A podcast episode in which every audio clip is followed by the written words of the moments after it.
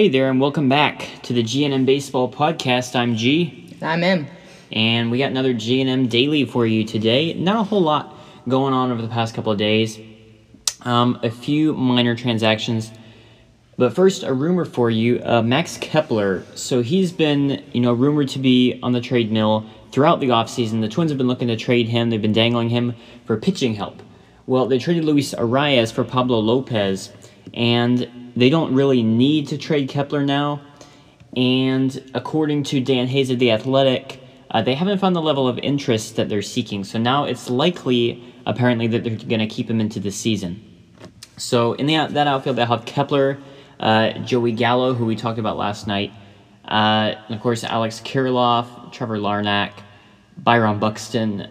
So it's a solid group of guys there in the outfield, and that sh- that should help them keeping Kepler. Yeah, um, they have a very deep outfield, um, and he just continues to strengthen that as one of their um, longest tenured players and a solid part of that team.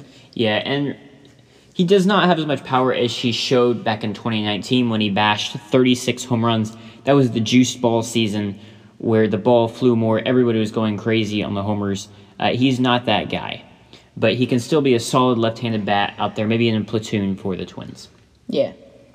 All right, and our other piece of news: the Mariners signed Dylan Moore to a three-year extension. So this is three years, eight point eight seven five million. So nearly nine million over three years. Uh, it does have escalators as well that could push what he's earning beyond nine million, and there are no options in the deal. So the Mariners will gain an extra year of club control over him. Uh, he's 30 years old. Uh, he can play just about everywhere first base, second base, third base, shortstop, outfield positions. He's even pitched. Um, as a shortstop, he's not great. Um, he's a strong defender at second, strong defender in the outfield, uh, average around first and third. So, really, um, a guy, your prototypical utility player here, M.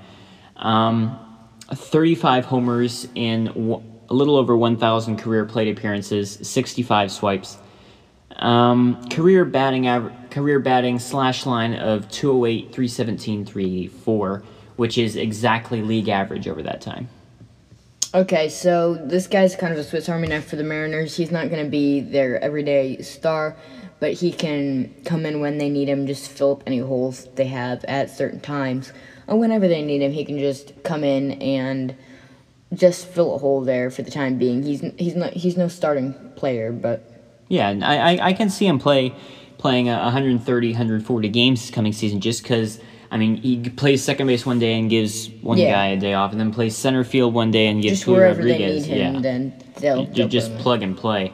And last year he slashed 224, 368, 385, and that was 26% above league average. So strong batting last year.